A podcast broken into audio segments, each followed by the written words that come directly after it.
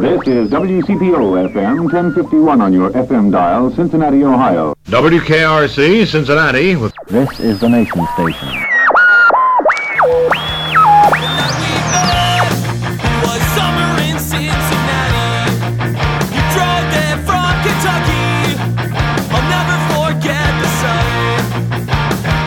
Hi again, everyone, and welcome to the Cincy Shirts podcast. It's episode 65. Today on our show, the first in our listener suggestion series, it's Bill Whitlow from Rich's Proper Food and Drink in Covington. like back in like 2011 2012 i had made like one moscow mule in 15 years of bartending or whatever uh, then she did like one of her episodes of like oprah's favorite things or whatever said the moscow mule was her new favorite drink i probably made a hundred of them in the next like week A Lexington, Kentucky native, Bill wound up in Covington after stops in Indianapolis and Louisville. The former law student discovered long ago he'd rather be behind a bar than studying for the bar. So we find out how you start your own restaurant from scratch, as he did with Rich's Proper Food and Drink, what inspires the latest drink trends, and how his former employees Goodfellas Pizza in Lexington handled a potentially negative viral video situation. Uh, be sure to listen for the special promo code to get 20% off. Uh, that's going to be at the end of the episode. Bill is going to choose that, so listen for that closely. And with the table set, well, let's talk to Bill Whitlow. Cincinnati, Ohio. Cincinnati, Ohio. I come from C-I-N-C-I-N-N-A-T-I, Cincinnati. She came down from Cincinnati. Just maybe think of me once in a while. I'm at cincyshirts.com in Cincinnati. So this is a special episode because we've we've put we put out our feelers saying, hey, if anyone has anyone that we should have on our podcast as a guest, let us know. And uh, and Scott Miller, my neighbor, sent me a line and said, hey, you got to get Bill on. And I'm like, okay, cool. Who's Bill? What's he do? and so I don't know. So I feel like we're kind of like. Uh, was that Tyler Henry, the uh, that that the new hot medium that's out there? I'm just gonna do a cold reading and you know try to guess everything about your about your life and what you got going on. Larry No. King that used to notoriously go in interviews and not know anything. really? Yeah, yeah, and he would he, he prided himself on that because he wanted to approach it like somebody who didn't know anything about the guy. And um Well, that's awesome. and Robert Wuhl was on one time. Uh, this is back in the '80s, and people kept calling up saying "New Bomb Turk, New Bomb Turk," because that's who he was on Hollywood Knights. And Larry King had absolutely no idea what anybody was talking about. It was Nice. so funny. that's gonna be on sound That's hilarious. Yep, we're gonna silent this. oh yeah, yeah. You energetic this morning, Josh? Yeah, I always I always wonder how uh, an interview is gonna go or a podcast is gonna go when the primary topic is probably gonna be alcohol. Yeah. Well, it might be food today too, though, Yeah. right? Is it just alcohol or is it just food? it's food and alcohol but i'm my background is alcohol awesome. and then i Well, will we. i'll be uh energetic here in a minute Ah, nice. i was at work till two Oh, yeah. hair the- of the dog. the- Uh, I guess it's not really hair of the dog. cold coffee oh, Man. okay. So the uh, yeah, so you're all in the the the restaurant bar lifestyle, huh? So uh, kind of kind of my gig yeah. So yeah, so Bill, tell us a little bit about yourself. Like where? Uh, What high school? yeah, are you Are we- from? Are you from Cincinnati? Yeah, yeah. Uh, I'm not from Cincinnati. Uh, I'm from Lexington, Kentucky. So I went to uh, Dunbar, uh, right near Keeneland. Yeah. There you go. So used to skip out high school half days and shoot over to Keeneland, bet on the horses, and try to get people to cash our tickets for us Watch the because we weren't 18 yet. Wow. Oh wow. Were you out there mixing cocktails in the parking lot? Not quite yet at that point. Uh, not too far. I, I did start behind the bar when I was 16 uh, at a restaurant down in Lexington. Wow. Yeah, a place called Regattas. I was uh, a barback and a host and a busser at when I was uh, 16 in high school. Where was that restaurant? Uh, it's in Lexington, uh, a uh, mall called Lexington, Lexington Yes. Green Mall. Yes, Hey, you remember this? Okay. I do. I'm Right on a little I'm lake. I'm a stand-up comic. We've never met, so I'm a stand-up comic, and it's right next to Comedy Off Broadway. Yeah. Yeah, That's why when you, s- I don't know a ton of restaurants in Lexington, but when you said that, I was like, I think that's the place by the Yeah, comedy I got club. to see uh, Dave, um, the guy from Full House. Uh, Coulier. Yeah, I got to see him there. I was like, I was like, he's gonna say Chappelle. no, he's gonna say Attell. No, Coulier. Do we The know? Does, third that, does biggest everybody here know the Dave. fun fact about Dave Coulier? Uh, he Yes. took Alanis Morissette's Yes. virginity. Yeah, and that her song, Yeah. Yes. um, "You Ought to Know" is about him. Yes. allegedly. Yes. Wow. Uh, for a long time, it was uh, it was a mystery, and it was believed it might have been uh, one of her, her former producer. Uh, was in a band called One to One up in Canada, but then later it was it was uh, divulged it was in fact Dave Coulier. really? Yeah, Did she go down on him cool. in a theater? uh, I don't this know, is a but family podcast. I'm trying to remember the dude's name. Louise Reny was the gal in the band in One to One. Leslie Leslie Howe, um, and he was a producer. And in their uh, third album, in the liner notes, it says, "So long, Alanis, have a nice life." And this Really? is, yeah, and this is way this is before You Ought to Know came out. And this is when she was still a, a, a, t- a TV star in Canada and had that pop album out. This is before Angry Chick Rock Alanis. So, but still, post you can't do that on television, right? yes, Wasn't she on that show? I believe so. Yeah, so this is about think I heard 93-ish. that. Yeah. If he was dating her when she was on You Can't Do That on Television, then that's really creepy. Uh, so there might be a few things you need to look up on that. I think she was 17 or 18 when he, he produced that first pop record of hers, Leslie Howe did. So that's why people were a little suspicious. And then later it turned out no, it wasn't. It was uh, it was in fact Mr. Dave Coulier. Although not looking good for not looking good for Leslie Howe.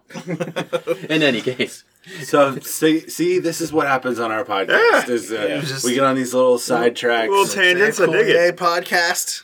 but that's fun. I'm I'm I'm happy you remembered who you saw. Most of the time, Yeah. when somebody's like, "I went to the comedy club, they were really funny." Well, who'd you see? Uh, some guy. He talked about things. He, yeah, he had like hair. was Ah. you? It was probably very forgettable. So you got started in uh, bartending in the restaurant business pretty early. Yeah, it was uh, you know, family friend owned the restaurant and got me working there when I was in high school and ended up staying with his company for almost 10 years. Uh, which was fun and got to move around at different restaurants and help them open, learn a bunch of stuff. And when you started, was it just like I just need a job to make some money, or did you like have Yeah. a, did you want to be see what the restaurant business was like? No, I wanted to be a lawyer. Oh, That was uh, that was my aspirations when I was in high school, and uh, quickly realized it's not what I wanted to do. Yeah. Uh, I, I liked it behind the bar. It was fun. That's why I stuck around with his company for a while. So did you get turned off by law or did you get turned on by being behind the bar? Probably a little bit of both. I actually, uh, after a while, I ended up getting my degree in uh, finance and worked in uh, insurance for a little while, and realized I hated being in an office, and my office was more entertaining behind a bar. You know, you it, it realized that what I was working like to put myself through college, while it was awesome, I liked that better than what I was doing. So You're not a fan of your weekends and nights, I guess. your- no, I kind of hate time? myself. I think you know, it's a It is tough. A little bit of a masochist in that way. Yeah, I was in I was in the the restaurant industry after uh, uh, well I graduated art school, so that that's the natural progression of an artist is uh, started bussing tables at Montgomery Inn, and then I started serving there. But yeah, after a while, it's like you just uh, you just feel like you're separate from uh, from the regular the regular uh, world out there, I guess. You definitely got to make some But it's adjustments. cool. Yeah, I mean, man, yeah, the people in the in the industry are just so typically so laid back and uh, I don't know, hardworking. I don't think they get enough credit for how much, how many hours go into it. But yeah, you I- said you're up till two in the morning last night. Yeah, I got off at two. I got to got to sleep about three. Yeah, that's probably typical, right? That's that's your Yeah, it's, it's pretty normal. and you're like, you know what I want to do tomorrow morning, bright and early? Go talk to a couple dudes in the back of a t-shirt. you. So bet. you you use the word entertain behind the bar, which we'll get to like exactly the extent that you've taken entertaining behind the bar. But how, like, was that something that you found at an early age of like to be successful at it? You needed to do more than just be good at it. You had to. Yeah, I was an introvert in high school, which nobody that knows me now would believe that. Uh, you know, I was the super quiet skater kid with long hair, super shy and nervous. Luckily, the bar, like you know, working in the bar, completely brought that out of me. Uh, when I was 16, I was working. Everyone I was working with was 20 to 30 years old, and uh, yeah, like I said, that didn't last long. Uh, they kind of changed the way I uh, acted a little bit uh, for the better. I mean, I was like I said, I was very introverted and not very outgoing. So There you go. So, so you, I mean, did you end up going to like like bartending school to like you know learn stuff, or everything's kind of on on? The, we're all uh, about on the research. job? Uh, everything's kind of Yeah. on the job. Uh, you know, this the training and the research. You know, everybody can really see my hand motions on a podcast, but uh, you know, the alcohol helps uh, learn a little bit. Uh, Liquid courage. Exactly. Uh, not so much at work, but it's way more on the job training. You can't just read a book and step into multitasking and taking care of and entertaining people and making them have a great experience. Yeah. You know, I can go to McDonald's and get food. I go to a restaurant to have an experience. Exactly. So when did you come to Cincinnati? 2012. Right on. So I moved around a little bit. Uh, you know, I was in Lexington, then I moved down to Miami, Florida for a while. Back to Lexington to finish my degree. Moved to Louisville for a girl. Left Louisville for that same reason. uh, no, and then uh, some friends of mine were expanding their company, and uh, they had a couple pizzerias down in Lexington, and wanted to open the first one with an actual bar. Uh, and they were doing it in Covington, so uh, was consulting for them, and they asked me to go ahead and move to Covington, Cincinnati, and Oh, cool. run things for them. So who was that? Uh, Goodfellas Pizzeria, Right, right on. Oh yeah. Wise Guy Lounge. Yeah. That's Yeah. awesome. The, uh, I've been to one in OTR. and It's just like, yeah, that, that that bar up top is just so cool. It's, It's like fun. it's so hidden. It was It's a like, lot of man, fun. Does half the town know those things here? Which obviously, if you go on the weekends, they obviously do. But um, but yeah, I, I Fridays and Saturdays, we'll uh, we'll take it out of you there. yeah, That was uh, that was a fun project too. OTR was the just most rockin' speed bar we had done for a while. that's awesome. So that was so that was your first uh, uh, place that you you you opened or helped uh, helped open or No, I've done about a dozen had a openings. Uh, you know, when I was with uh, my mom's friend's company, I helped them open four restaurants, open one in Louisville. So opening restaurants is one of my favorite things. Is well, well I was excited to help them do that. So I helped them open four of them uh, from Indianapolis down to Lexington. That's So that- awesome. yeah, it was a lot of fun. Yeah. everything was unique in its own way, and it's always just, uh, an adventure. Working 110 hours a week, you know, for those first couple weeks, I was just say making that's sure the things- hardest thing to do with a restaurant is to get it get it rolling. You, Yeah, you you- hope your marketing's on point. You hope you didn't hire a bunch of uh, idiots to you know that can that can do the And it do the work. And the, I mean, yeah, we've watched Bar Rescue and whatever. and they they redo the they redo the whole thing and have to retrain everybody. And uh, yeah, it's it's it's pretty stressful to watch. I can imagine doing it, but It, we call it fun. You just- I- we- you just become we- numb to maybe it you just after a while? pretend it's fun. Yeah. Uh, I'm not sure, but it's kind of a camaraderie thing. I mean, everybody's suffering and having fun together. Yeah. You try to just do little fun things to keep everybody entertained during it. Act like an idiot. Yeah, and Whatever, at, and at the end of the day, it's just food and drinks. You know what I mean? Like that's what if we you know send somebody the wrong size shirt or whatever, and they go ballistic on us, we're like, you know what? We're still just selling T-shirts here. You know what I mean? Let's let's get down to. I always tell people. we want to we want to nail it every time and do a great job, but hey, I go home to my wife and I'm I'm thinking about how I had this terrible day because of one person that pissed me off, and she's a social worker, so she starts telling me, you know, some, What her day's like. what uh, some story about someone's like life, and I'm just like, you know what, I'm just gonna go back to work right now and uh, keep doing what I'm doing. I'm not. th- This ain't so hard. Perspective, yeah. yeah, perspective definitely makes it a, a lot easier. Yeah.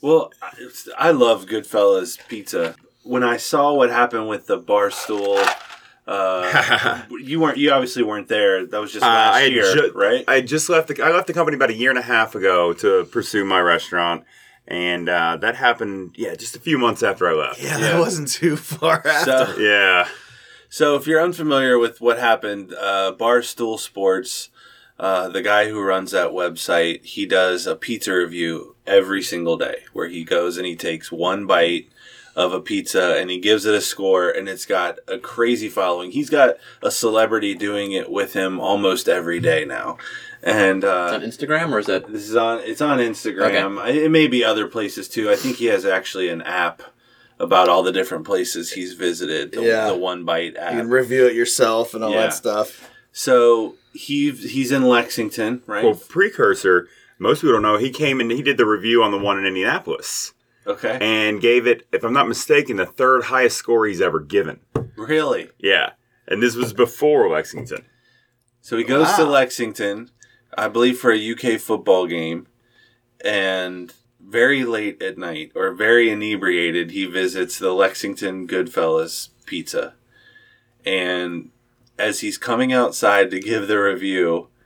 Someone basically, one of the managers, I guess, tells him, "You can't be film. You don't have permission to film out here." And uh, he gives it a 0.0 score, and Through the pizza. through the pizza and he just says these guys don't know what they've done Yeah. and the and then the yelp it was cold. It was the- this and that, and yeah, the was- trolls He follow. very much had a uh, little bit of ego behind that one. It, Yeah. it helped them. They, I mean, the Yeah. line was out the door at lunch the next day. They, they, saw- I think they said something. I, I talked to the owners the next day because I was giving my, you know, calling them to see how they're doing. But I think they had like a seventy percent like spike the next day. Wow. It was something insane. Yeah, everybody. They these guys are good people and they have a following. They have people that support Oh, yeah. them. So oh, totally. and they and and i love that they kind of embraced it they put out a t-shirt where they made the two o's in goodfellas a 0.0 Yeah. and i just thought it was so genius like like unbelievably genius to flip it that way Steer into the skid. yeah I mean, yeah, who cares what the a-holes from Boston think? It's like they're not going to go eat your dang pizza anyway. but you know we've experienced that on a on a smaller level and i just you know like i'm just curious for your take on how social media and viralness and this sort of piling on that really has nothing to do with how good of a job you do or how quality your product is like how much you have to worry about that now beyond just like you know showing up and, and doing your work It's crazy. Uh, luckily, I've not been much of a victim of it myself, but one of my managers, they, uh, situation got blown out of proportion. Won't go into it. This is back at OT, the OTR Goodfellas. Uh, he got filmed on TV, uh, kind of apologizing for the situation, and then started getting death threats and had to delete his social media, all because he was apologizing for a situation that happened with somebody else. Wow. Uh, they just got to put his face to a situation.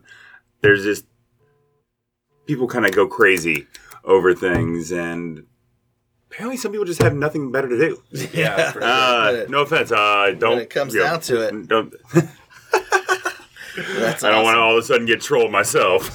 Yeah. So, what kind of restaurants are you opening for your mom's friends? You said you opened the four in Indianapolis and down to Louisville. The Americana, are they all different? well, that was 'Cause- that was for the pizzeria. That was. Oh, that's all And that pizzeria, was the okay. Lexington was all it was pizzeria. okay. and uh, the, my mom's friend was um, that was uh, steakhouses in Lexington uh, called Malone's, Okay. uh, where I got to work at a couple of those. And, All right. Well, Sal's. They got a couple different concepts. Okay. Yeah, So, but your place now is your. You're not a franchise. You're like your own place. yeah. Uh, you know, after enough time, my wife and I decided it was time to take the plunge and uh, open something ourselves. So, how do you decide what it's going to be? Is it going to be Americana? Is it going to be you know tropical? Is it going to be this? Is it going to be what? I'm always curious how people Guesswork. decide what what kind of restaurant to open. No, you- Trendiest one. Like my wife and I would open, Right. probably want to open a tiki bar. What's but- that? Oh, We'd, we'd love to open a tiki bar. That'd I be think a that's everybody's dream right now. tiki bar in the back, t-shirts in front. There you go. Yeah. No, you do do a, some mar- uh, market analysis. Yeah, I've done Okay. consulting in bars before as well. I mean, we looked at the area. We found the space first, and then we looked at the area and looked at what was around. Aha. Uh, so we're right across from Hotel Covington in uh, Madison, you know, on Madison. Oh, nice. Uh, Okay. So you know, there's lots of Asian restaurants. There's a taco restaurant. There's nice food. There was kind of uh, eclectic when Inspirata was still there, but you look at what is there and what it needs. Uh, and there was no really Americana and seafood in this, the area, so we kind of jumped on that. oh, with our own unique take. Yeah. So tell us the name of it. Rich's proper food and drink. Rich's proper. So who's rich? Yeah. Nobody yet. That's been yeah. working on. But- Uh, but uh, Yeah. no. Love it. it's a that's the way I fi- figured out to say it. Uh, no, it's an old jewelry store. Uh, it was Rich's Grew and Watches. We're actually in the Oh, middle neat. of uh, rehabbing this huge, 18 foot tall by four foot wide, like neon sign. This thing's gonna be lit back up. You'll be able to see it from Cincinnati. Oh wow! So it was the original your, where your space was was Uh, a jewelry store, so you just kept that name. Exactly. Is it jewelry themed or anything, or is it? no, not that- really. Do the Uh, oysters have pearls in them? Luckily not, because I don't want anybody breaking their teeth. But uh, the oysters have not found any pearls yet. Uh, but no, yeah, that was it was an easy way to grab kind of a name for it because we'll be able to historically we can put that sign back up.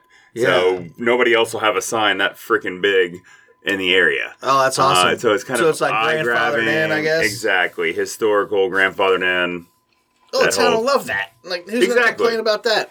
An original sign being, you know, uh, refurbished and Oh yeah, the city's up? excited about it. We're excited about it. We just can't wait to get it get it back up. My daughter That's loves awesome. Covington. As do I. Yeah, Man, she, we got uh, we got something in common already. She worked for Baker Hunt, the uh, little gallery. It's a couple blocks away Yeah. from you. Yeah, yeah. She worked there, and she's uh, she calls herself Miss Covington now. So Really? yeah, yeah. She loved it. We'll have I do mean- something about that, PF. Yeah. I had no idea how much I would love Covington. When they told me I was moving up there, I told them it was short term and they were gonna have to move me back to Lexington. That way we could expand from there. Uh, I didn't know anything about Covington. I'd only heard bad things from the past, and I, I fell in love quick. You know, now I bought a house, got married, and opened a restaurant here. I, Awesome. I absolutely love this area. You're dropping anchor. You're uh, right by the Madison Theater there. Yeah, Yeah, so love Madison Theater. so people going to see a show stop by Rich's proper and that just got taken over by new management, so it's going to be uh, some cool shows. Because I mean, the first time I ever went to Madison Theater was uh, it was probably close to 15 years ago. I went and saw the Black Crowes there. oh. I mean, they get some cool stuff. It's got They some do. history there. Wow. But not in a while, though, right? Or is Oh no, we, kinda... we just saw Pale Waves at the uh, the little place next door that they have. Uh, Madison, Madison Live. Live, yeah. Yeah, and the last proper show we saw there, we saw the uh, whatever the Q102 thing is, the bosom ball. what- Yeah, they do that big our, thing our, every year. Our friend Lights was part was on the bill, so we went and saw the sound check. You pay a couple of bucks to donate, and then you get to meet the bands afterwards. And oh, that's cool. yeah, I can't remember who the, who the actual headliners were. The revi- ri- revivalists. They've had some big shows. Like, uh, Yeah, yeah. I think it's called Leslie is going to be there, which is sold out. Uh, this guy, Tyler Childers, uh, like apparently very Chris Stapleton esque, uh, just sold out three shows in a week there. Wow. Other bands that I've never heard of called, like, one's Pigeons playing ping pong. Yeah, be at Bunbury. Yeah, yeah, they're playing. But Melbourne. yeah, I saw yeah. that. Uh, they sold that out. I mean, they've gotten Yep. some Wow. some fun stuff over there. Yeah, I'm really out of the loop. it's Uh, like, as soon as you have kids, it's like, yeah, you can't you can't be the cool music guy anymore. But that's awesome. I had never, I mean, no clue who Pigeons Playing Ping Pong were. I, you know, there's, I've never heard of Tyler Childers. I'm, I'm hearing about all these people because I have to know when we're going to get crushed on a Tuesday night. Yeah. There you go. Yeah, yeah. But yeah, that that's awesome that uh, you know the neighborhood can help you out like that. ah, we love it. You know, bring it on. Uh, the neighborhood's great. Everybody works together. You know, people promote each other. Hotel Covington promotes us. We use the bread and our we get our bread and uh, sausage made across the street at Pepe Cucina. Braxton throws events that features places all around us. It's a whole neighborhood thing. Everybody's working for the revitalization of the neighborhood. Yeah, I'd say they're doing a pretty good job. That's that section certainly is really uh, is really nice now. It's coming. It's definitely bumped up, and you can, you know, it's walkable. They built that whole Duveneck Square and everything. People like walking their dogs out there. I mean, when I moved here seven years ago, you didn't go to that area. If you were going to that area, you were not going for good reasons. Yeah. you're you're going to get something wrong. Uh, now, like it's beautiful over there. Yeah. So you, I'm curious back to the menu thing. You're okay. You decided on the space, everything like that. The, how do you decide the actual menu? I'm always curious about this. Is like how people is this stuff that you've just made at home and think people would love this? Uh, no, I needed help with my chef and I. Chef and I worked together on it. I had some things that I wanted.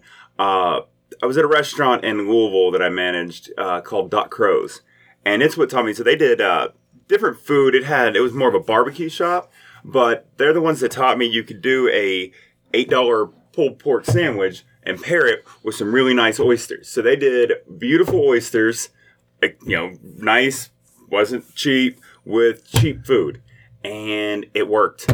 And they were packed. And you might only sell a very cheap sandwich, but you might also sell a dozen oysters for thirty, you know, thirty six bucks.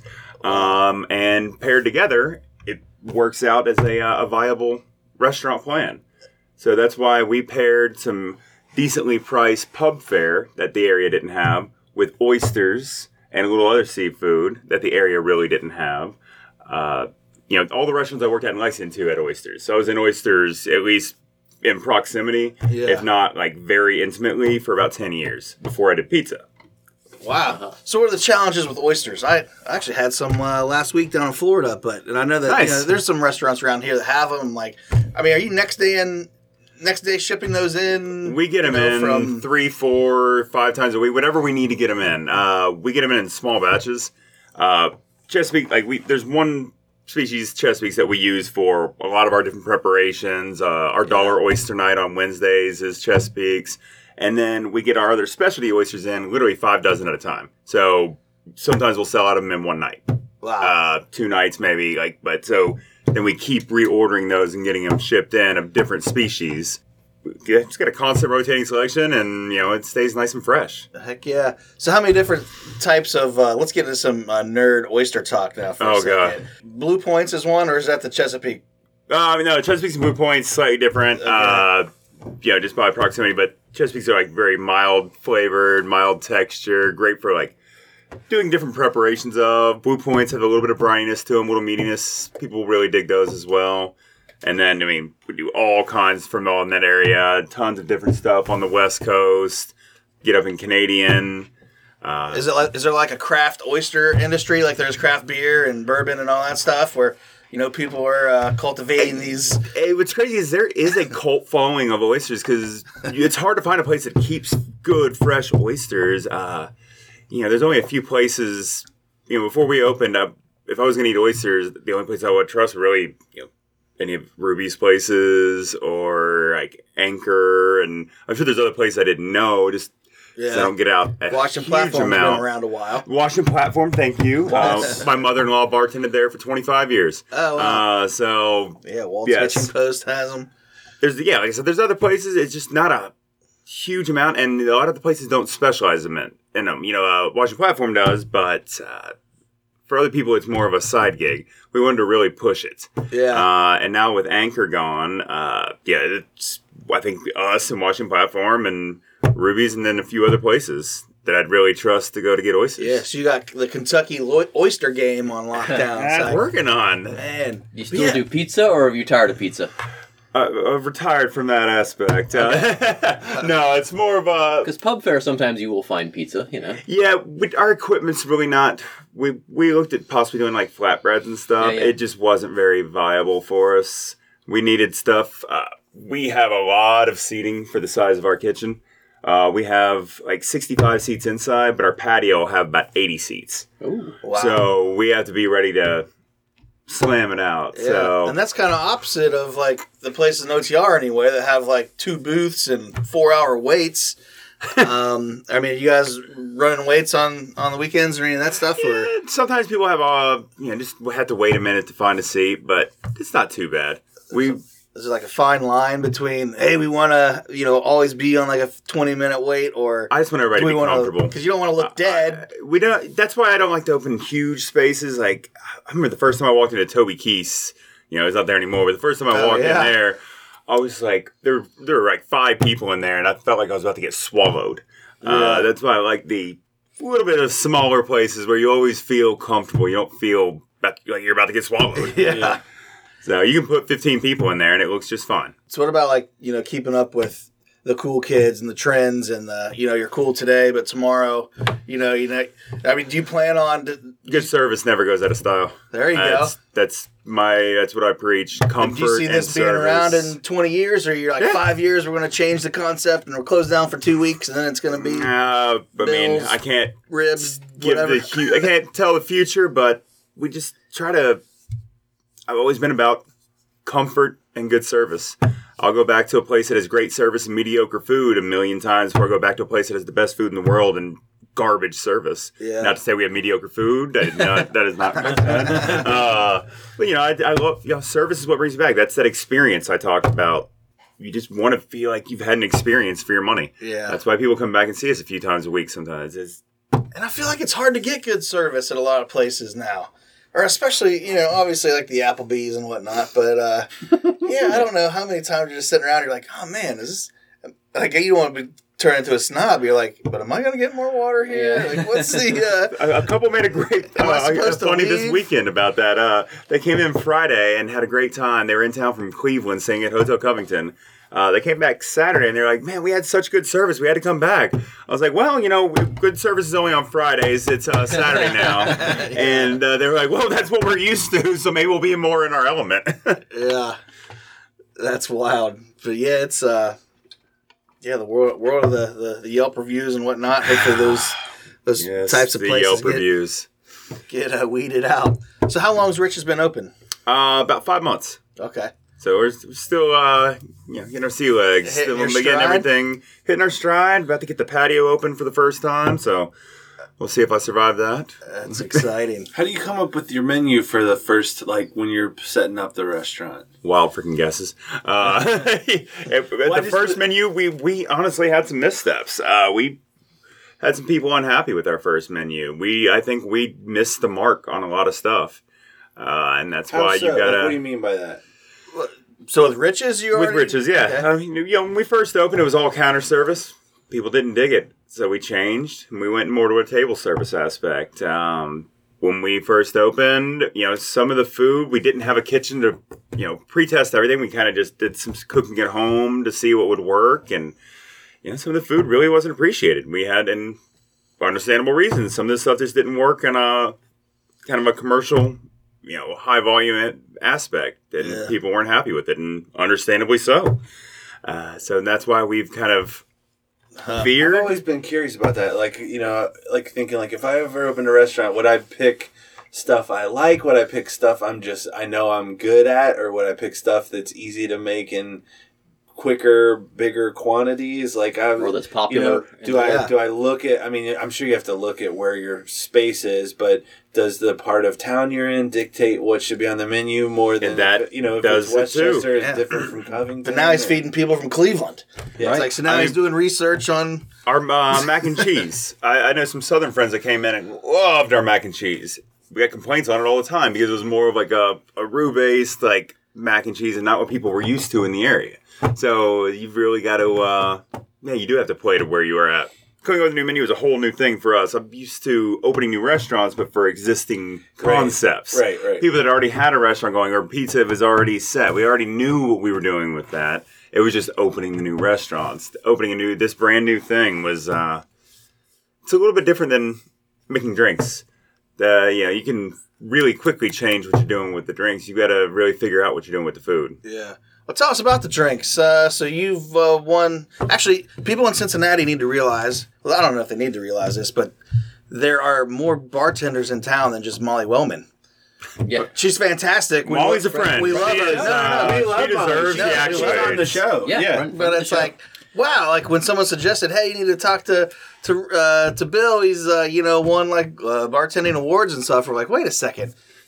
No, I think more that's, than one? I think that's amazing that we have more than one. Like, you know what I mean? Like, Yeah, I don't know. Maybe that's a thing in, in bigger cities like Miami or New York or somewhere. it's like this place has the guy or the girl, and it's like you think Cincinnati's got two like world class bartenders, maybe more than that. More than that. I mean, but you understand got- what I'm we've trying got to a say. couple great ones.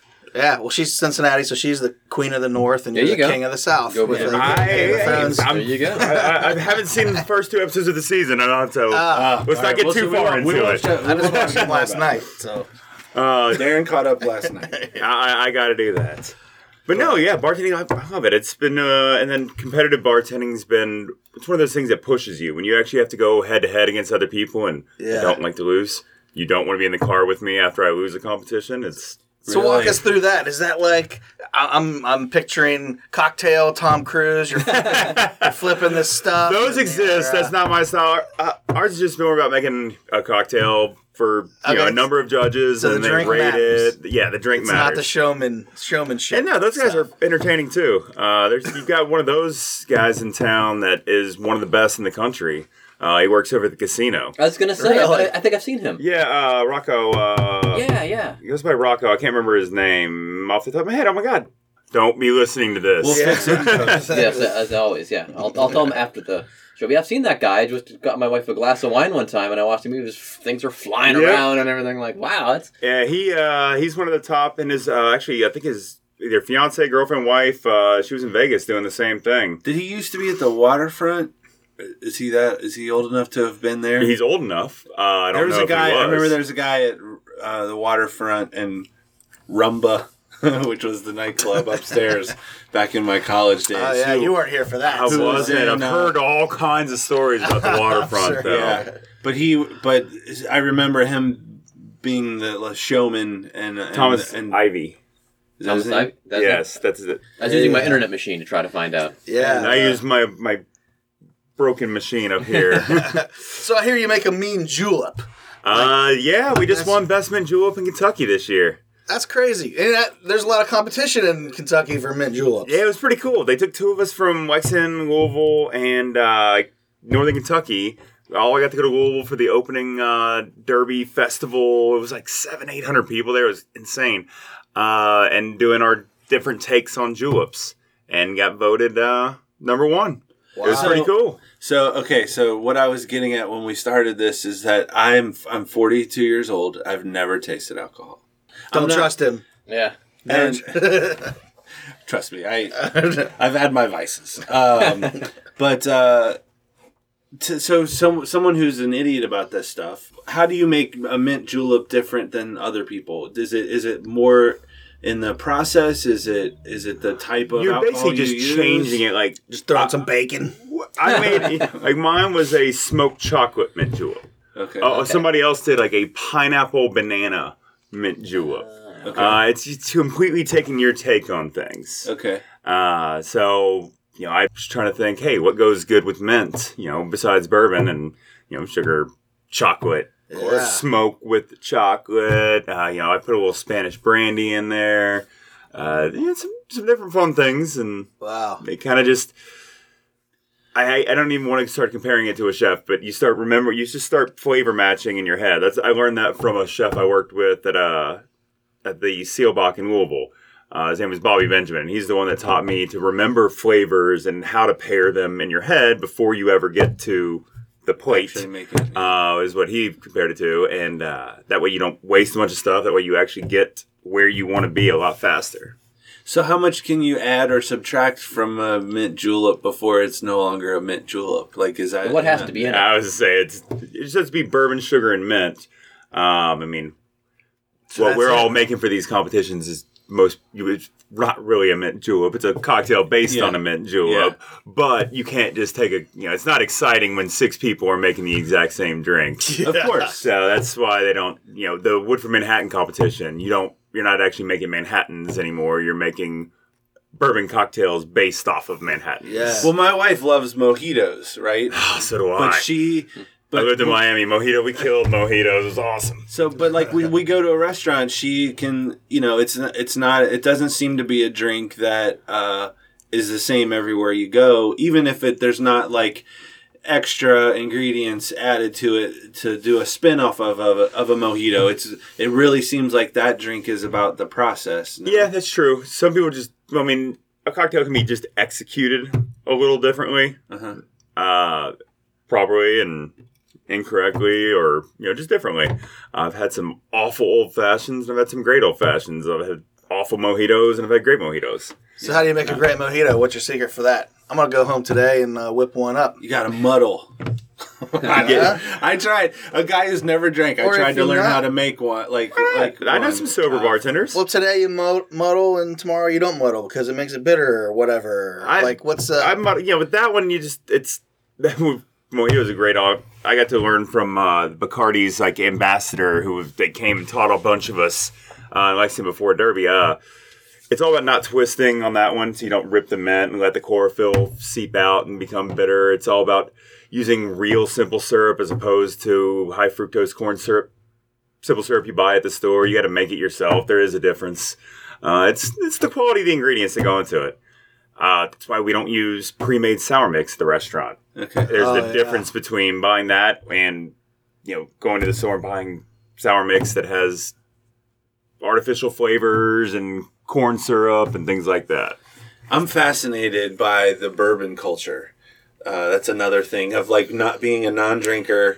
My my father-in-law, my brothers-in-law, all my friends, they're obsessed with trying different bourbons, having their favorite. It seems to be like who's cool of what they what they like, or you know how they order it, or you know if I've ever even found a bottle of it because it's so secretive. It's got to be annoying, right? Because it's like the cool thing.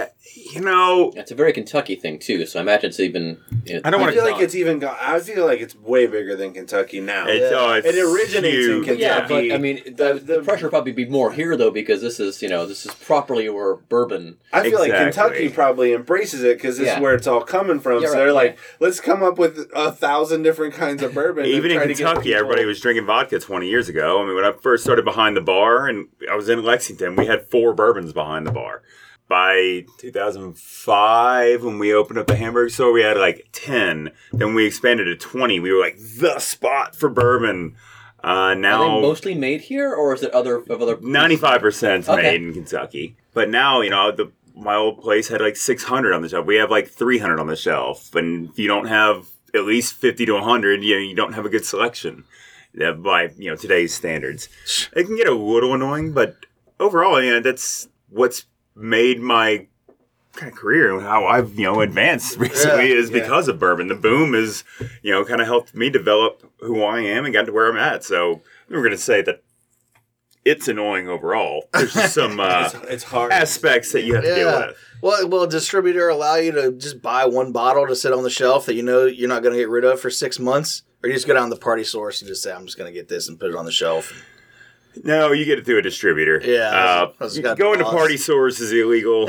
uh, just It is. Yeah, just going and buying a bottle and putting it on yourself is if it's there's some new laws that are kind of skirt it. Like uh, there's the new vintage law. So like now, like at the restaurant, I've got like 1970s bourbon and limited editions that. Uh, I couldn't get through a distributor up there that we've been able to use the vintage laws for. Those went into effect last year.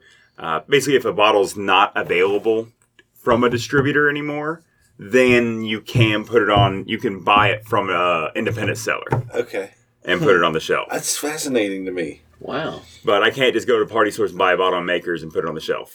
Well, like you know, I was um, I was in Chicago, and somebody knew that I was in Chicago, and they asked me if I'd go to this special store in Chicago, which was not a small store.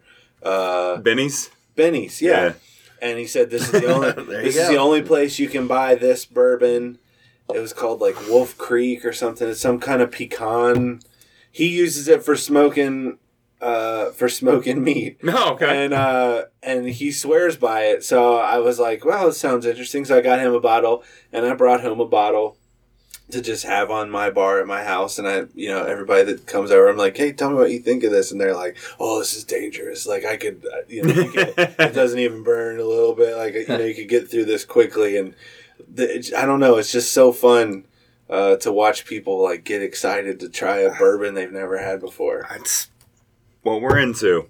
That's, uh, I, I, that, I'm that's that what I dig. root beer which sounds silly but it's true there are different, there's cool root beers out there. Yeah. Like, I, I don't know, there's, bur- Buffalo Trace makes this bourbon cream, and when you mix it with Dr. McGillicuddy's root beer, it is insane.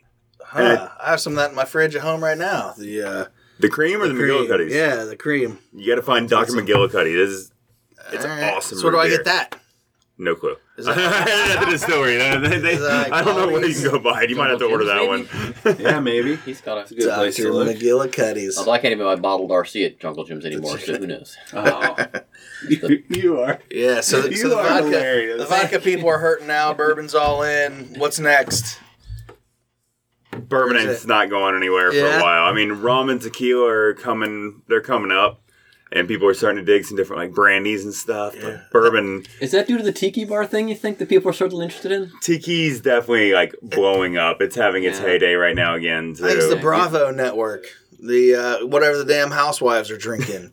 My wife actually ordered a, a tequila and soda uh, at some restaurant down in Florida, and I was like, "Really?" She's like, "Oh yeah, housewives." I'm like, "Come on." Tell you who has She the bigger about half of influence. Oprah. Like back in like 2011, 2012, I had made like one Moscow Mule in 15 years of bartending or whatever. Yeah. Uh, then she did like one of her episodes of like Oprah's favorite things or whatever. Said the Moscow Mule was her new favorite drink.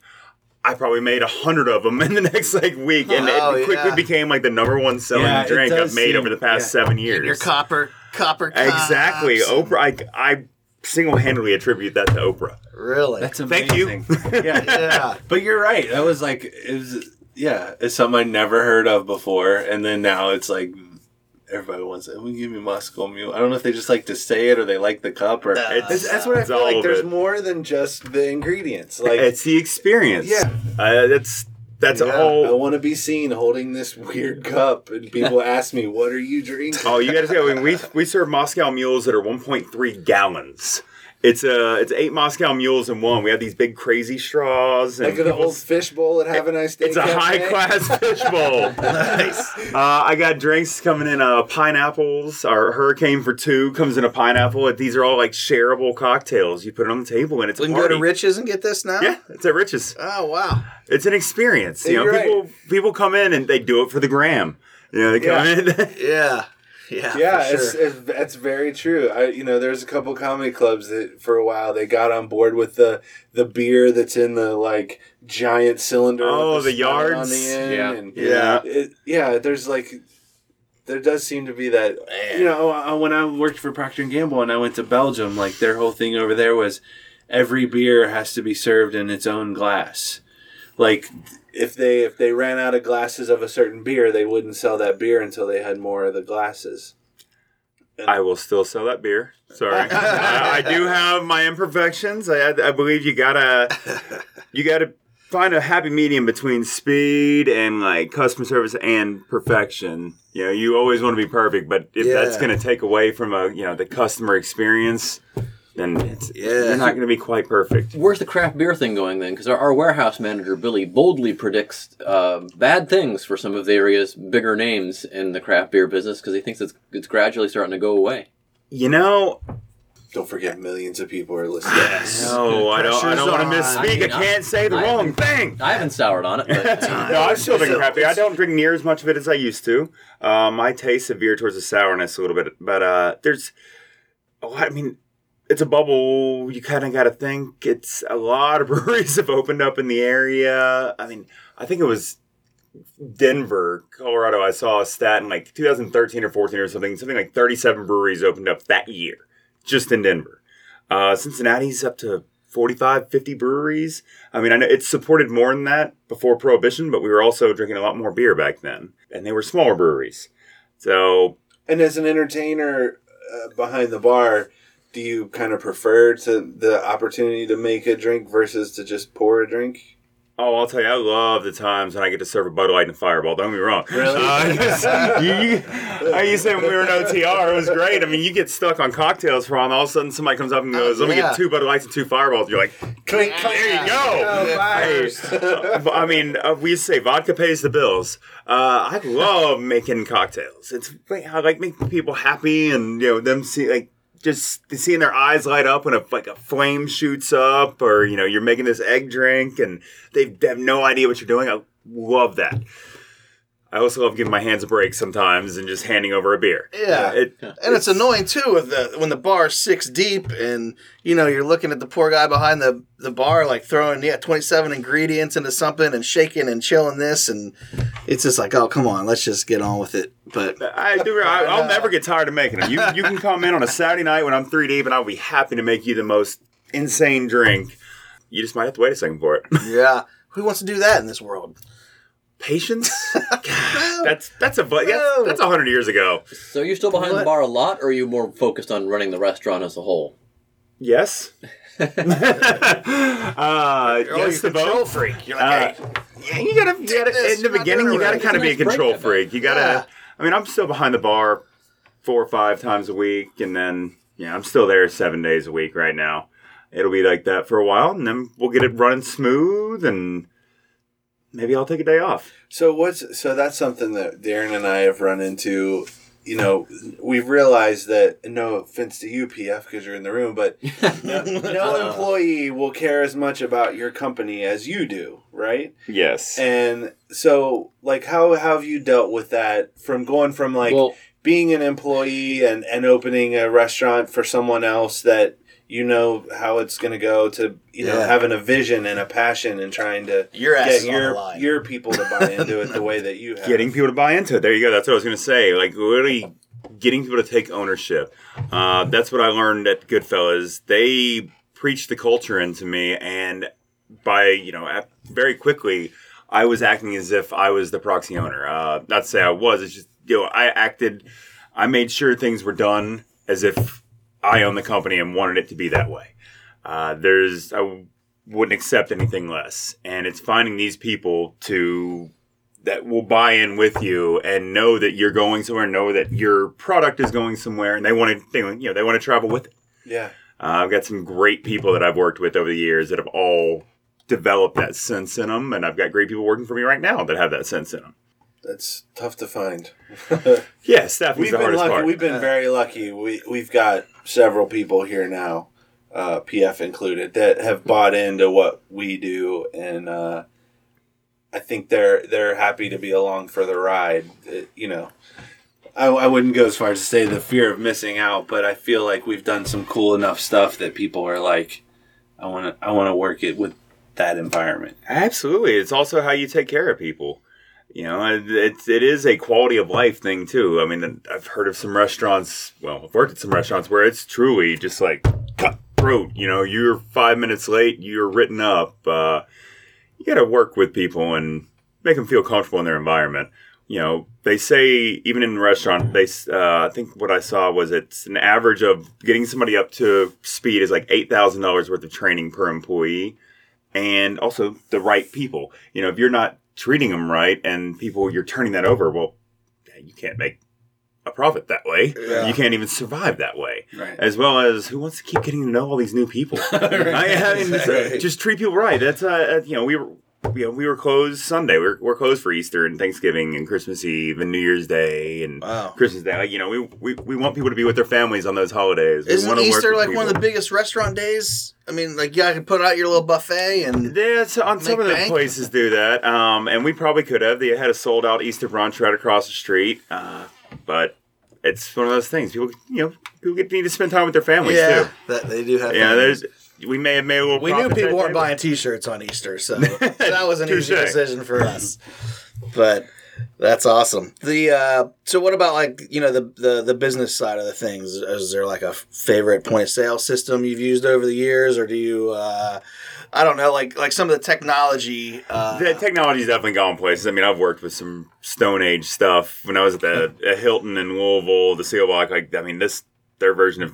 I mean, I think it was running on DOS, and you, Oh you had to. You, you're typing in commands pretty much to get through the computer. Like, Listening are going crazy right now for the DOS shout out.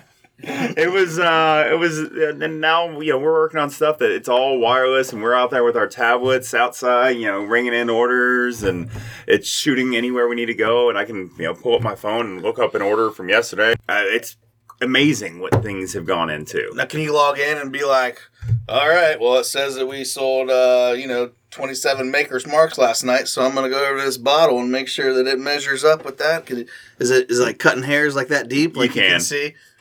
you can i mean we were a little more loose. I mean, I've never been accused of making a weak drink. Yeah. I Yeah. can tell you that much. And There's my, bigger my bartenders are not accused of that either. That's I was taught, you know, make a drink the way you want to drink it. Just charge appropriately. People don't mind spending an extra dollar. They just want the drink the way they want it. Yeah, for sure. So I was gonna say too, when you back, got back to the employee thing and making people feel comfortable, is also you, you create an environment where people, because you're gonna be in the neighborhood for a while, hopefully, the people know your bartender. Like when we go to the casino and at the bar, the the gal knows us, immediately brings my wife her wine, Mhm. and then asks me which beer I want, and so you know, it's it's that's really nice to have that level of service. How often are you at the casino? I was thinking the same thing. Once, once a week, once a penny week, slots, Lizzie, sir. Lizzie goes to guard practice, and it's uh it's hot date night with my wife. So. All right. Good for you. Yeah. I like it. Now, it, uh, when I was at the Covington location, we went like two and a half years without turning over a single employee in the bar. Hey, people get to know people. It's Yeah. it's Wow. fantastic. And then I always tell people, you know, when the bar, you, know, you can tell when people are genuinely enjoying themselves. So the bartenders, the servers, whatever, if they're in a good mood, it's hard for you not to be good mood as a guest. But you can tell when they're faking it. Uh, that's, well, we stay happy. That's why we've been known to throw ice at each other or pull gags on each other behind the bar while we're slammed busy. Yeah, you know, you're, you're staying in a good mood. Ice fights at Rich's. Stupid stuff like that. I mean, you just got to keep the mood light. Uh, it's like you said. It's at the end of the day, it's just serving drinks and food. It's just making people happy. I stepped out for a minute. Did I did I miss an answer on how Rich's was where the name came from? You missed it. Okay. Yeah. Yeah. All right, I'll go back and listen. It's the old jewelry store that used to be named Rich's. yeah. So, do you see yourself as an entrepreneur that you're going to like have a bunch of riches around town, or is it going to be like a Jeff Ruby situation where you open these different places? I, I reckon it's probably the latter, just from talking to you for the last hour. Uh, let's just get past number one. Okay.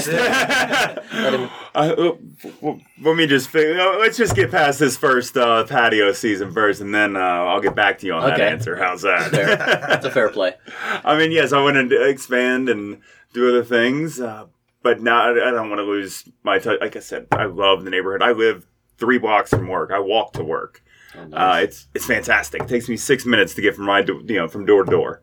I think I, I I could be. I don't want to speak for you, but I feel like your your question isn't more of like what are you, when are you going to do something new, but like is your mentality in a blue sky Yeah, to have like Oh, nice. the same place a, Yeah. bun- a bunch of locations, or do you have like I want to open this concept here and this concept somewhere else? I, I get the I just I hate jumping too far ahead of myself. I mean I do have some ideas for different concepts. That's cool. And Okay. I I have some different things that I want to play with. And Yeah. you know, uh, my buddy Jacob Trevino, he's uh, he's definitely a uh, Oh yeah, the visionary. We gotta a- get he's him a- on here. Oh, you should. Daniel he's Wright's so another awesome. one I want to get. Yes, he's here. great Like, too. It just seems like everything has got it's all got his stamp on it, but they're all so different and but kind of complement. That's why I was talking about Jacob. I mean, he just opened up his Lonely Pine. He's got you know Overlook Lodge. He's got a karaoke bar, Tokyo Kitty. I mean, he's all over the Yeah. place, and he's just.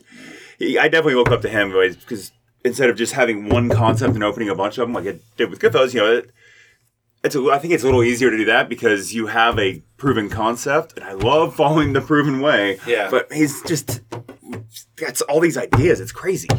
Yeah, it's nuts. Yeah, the the Pulp Fiction bar. Yeah, video uh, video archive. Yeah, Uh, he's he's all over the place. It's awesome. Uh, that visionary. So what's in that? What can people look for in the immediate future that that you feel comfortable? Uh, the patio's opening up. patio's opening. We just launched the new food menu literally five o'clock yesterday, uh, and by five fifteen, I had found twenty.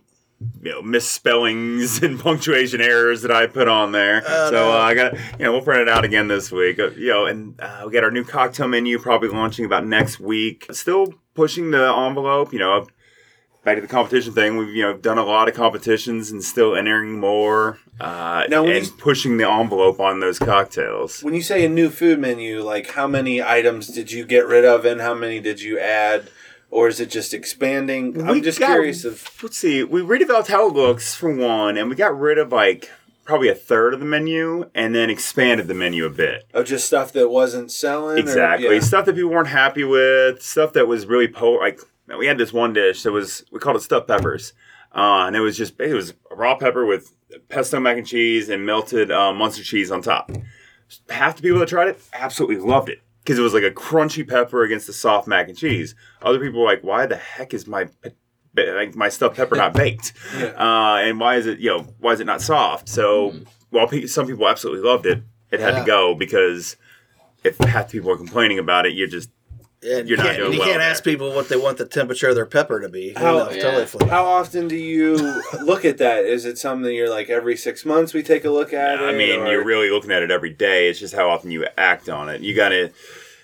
You don't want to make knee jerk reactions, but Yeah. you know if you see a trend. That's which- what I was gonna say. And we like, how saw a long do you trend on certain items. before uh, you make a move. we were probably we were probably a little slower than we should have been to make a move. You know, we waited five months to put out the new menu. We probably should have done it after like three or four. But it is a new concept, and we're human. There- we're trying. We're trying to get. to because you you like it and you believe in it. Uh, Is no, that I, tough. I'm pretty You go honestly good about that. I hate half the beer I have on tap because I hate IPAs, but everybody else loves IPAs, and so I mean, I Guilty. yeah, right. I, I don't even like ha- you know some of the cocktails we serve because I don't like spicy cocktails. I don't like Mm. smoky stuff. I you know, but other people love it, so we develop it. Oh yeah, got a little jalapeno and some uh, mixers, do we? Oh yeah, we got some spicy tequila cocktails. Oh man, Yeah, there's a on the new menu on the new cocktail menu, you can get like a pitcher of a spicy passion fruit margarita. It's pretty killer. I love how your face lights up sometimes when you're talking about these drinks and just like Well, that was not even mine. That was one of our bartenders, Ashley, that developed that. And, you know, we we work on uh, things together and really kind of just try to get to the next level. that's cool. You know, when I was at Wise Guy, we won Best Manhattan in Kentucky uh, twice. Uh, actually, one of the coolest experiences. I forgot which year it was. Let's see. I think it would have been like 2016, maybe. So the finals for this Manhattan competition is in Louisville, and like there was like 30, or 40 people submit, and 10 finalists get picked, and you come and all make it. We took. I took first, and I had bartender Kevin took second. Like we took first and second in the state whoa! it was awesome. like those sorts of things, like you really get to be And you proud worked of. the same you- place? What's up? And you worked at the same place? Yeah, he, how- he was one of my managers. Like so that's he- how another that's a question. Like uh, then maybe this is an idiot thing, but like somebody comes in and they they got a Manhattan from the other guy. Yeah, and then now the you're making the them a Manhattan. Manhattan? Like, do, do they taste different enough Yeah, that so they're this like, was- this isn't the same one, even though they're at the same place? Well, this was uh, bacon in it? when I was telling you about the Manhattan competition. Like you're loosely basing a cocktail on a Manhattan. So like mine was called an embargo. His was called uh, don't even remember what it was. Uh, Broken Hatchet. Uh, so like it was they're two completely different cocktails. Gotcha. And like if you ask for a Manhattan, you're getting the exact same thing every time. Okay. Yeah, Okay, there's that a consistent product. If you come in and ask for Manhattan, you're getting a Manhattan. But you come in, you know Kevin made that broken hatchet, and you want that. You know, you want for that broken hatchet? Yeah, exactly. Okay. Wow. So can All I right. go into uh, Rich's bu- and order an embargo? I can figure out a way to make it for you. I think I can. So what's uh what's the key then? I, I've been a big fan of bitters lately. Something I've never really. Uh, you got probably 50 different bitters behind the bar. You know, everything, Yeah. every adjunct has a different flavor, has a different nuance to it. Man, that's that's my go-to anymore in the, the old cabinet. I was like, yeah, let's just throw some bitters on there. You can't go too, can't go too bad. It's fun. I mean, that's I learned to make my own bitters. We don't do it so much anymore, just because it's very labor intensive, and there's so many good things out there now that it's almost pointless to do it. Yeah. Uh, but Do they make a bacon bitters? You, I'm sure you can find it. Do you need to have breakfast? To, I would say I this is feel the like second reference to bacon I've heard. like the third or fourth. Is it? Yeah. The came up over vacation. They're talking about all the different flavored whatevers, and I remember there being that flavored vodka that was uh, bacon flavored for Bloody Marys. I've definitely uh, made bacon infused vodka. I- my first attempt at making bacon infused vodka, we did fat washing. So we rendered the fat off the bacon, put it in the vodka, let it sit, then froze the vodka, strained out the fat. That's like fat washing. Then Do we it every day. we tried it. I like I literally I think one of the bartenders tried it and puked. I tried it and wanted to puke. It was the worst thing I'd ever made. And then we tried just dropping bacon straight in there and it was absolutely amazing. Uh, not everything turns out great. I've definitely made myself want to like vomit, you know, behind the bar in front of That's people. hilarious. Uh, that's why you don't that's why we do research. Yeah. That way you don't end up with that product most of the time at least. But man, there's that one chance that it was going to be a home run, and then you're the you're the bacon vodka guy for the rest of your life, and you're man moving on up, and you're you know you never know. You got to give it a shot. I said that's why we do it. That we take that shot. Boom. Yes. So, uh, how can people uh, find you online, social media? Tell them At Rich's Proper, R I C H S P R O P E R. Uh, Instagram and Facebook are the two ways we really push. I'm kind of, you know, my wife does all the social media for the most part. I I'm like kind of on tech dumb. I, I still use a pencil and paper, uh, like this guy over here. Uh, you know, I have I'm my. old. If I lose my daily planner, I'm going to. You got a know, Franklin? You got a Franklin Covey?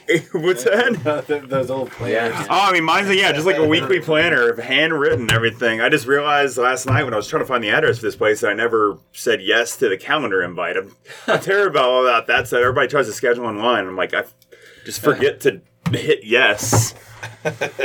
And what are good. your what are your hours down there? It sounds like you have some late nights, but Yeah, uh, are you uh, open for lunch? And We are. We're open at 11:30 every day except for Sunday. We open at 10 a.m. for brunch.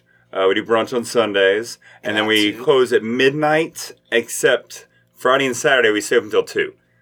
uh, late night food, late night drinks. Uh, now, with summertime, you know, my old place we stayed open until one because people are out later in the summer. If people are staying out later in the summer, we might, you know, if the neighborhood's demanding it, we'll stay up until you know we'll change our hours to later for the summer. Very cool. Oh yeah.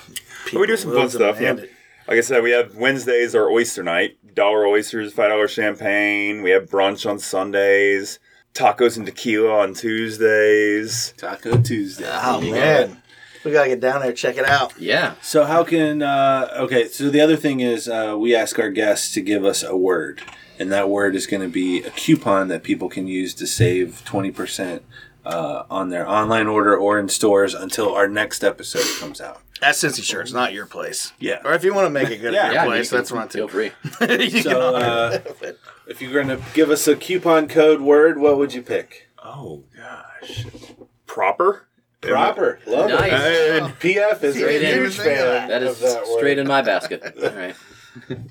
All right. So PF and MC Hammer. They both love uh, the, the word proper. um, so enter in proper on our website, and that'll save you twenty percent until our next episode comes out. And you can also use that in store to save twenty percent. So wow, Yeah. yeah, just made a big influence on all the millions of listeners. I mean, you all are going to lose some money on No this. doubt. Yeah, it's gonna be let's hope. Yeah. time for some deals. Got to be generous to the people every now and then. All the FC fans come in and get your. Uh, Yeah. I'm looking at all this swag in here. It's insane. Well, Bill, thanks for coming in. Uh, I feel like we've gotten to know you, and got to know you a little bit over the last hour. Uh, wasn't really too sure about what your story was or where you came from, where you're going, but sounds like you got a lot going on, and Trying. yeah, it's awesome. Yeah, everybody go see him. It's my Cincinnati. Yes, It's so come see me. So much. 703 Madison Avenue.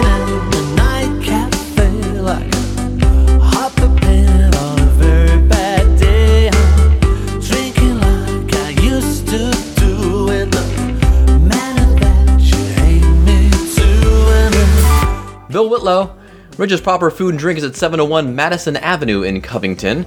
And you can go to richsproper.com uh, to find out everything you need to know about Rich's Proper Food and Drink. Now, if you're not familiar with Covington or you're kind of familiar with Covington, right there on Madison Avenue, uh, they're about half a block uh, up from the, or down, depending which way you're going, uh, from the Madison Theater, if you've gone there. The Madison Event Center is right across the street. It's Caddy Corner or Kitty Corner. I always you say Caddy Corner, but I guess it's Kitty Corner from uh, the Madison Hotel. So it's right there in the heart of everything, and uh, check it out. So let me see if you haven't done so already. Check out the Cincy Shirts podcast archives. We talked about Molly Wellman there back uh, with Bill, and she's been on the show. Uh, Bill Donabedian, the guy who founded and uh, books Bunbury, Greg Hamilton from WWE, John Kiesewetter, all kinds of great folks have been on. So just go back and listen to them all at your leisure. If there's somebody you'd like to hear, uh, as you heard, Bill was the first in kind of our listener suggestion series. It was actually Darren's neighbor suggested it and didn't catch him, you know, cutting the grass one day and say he actually emailed info at Cincy Shirts and said, hey, you should have Bill Whitlow on. So you can do the same.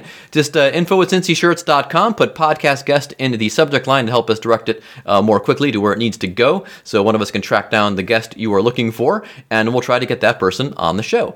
Today's show is produced by me with help from Josh and Darren. Our theme music is Cincinnati by Big Nothing. They are from Philadelphia. You can find their music in iTunes, Spotify, wherever you get your music. Find vintage tees from great places like Philadelphia, Boston, Phoenix, Pittsburgh, Cleveland, Louisville, Seattle, and many more at oldschoolshirts.com. We have a lot of defunct teams, old shopping centers, restaurants, radio stations, you name it, from towns across the U.S. It's kind of like Cincy shirts, but for towns uh, elsewhere in America.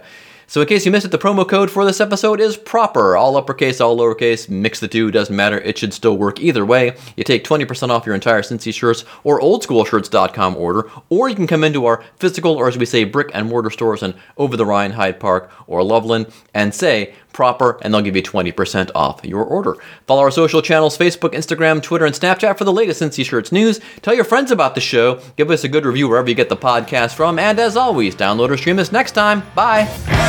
Cincinnati,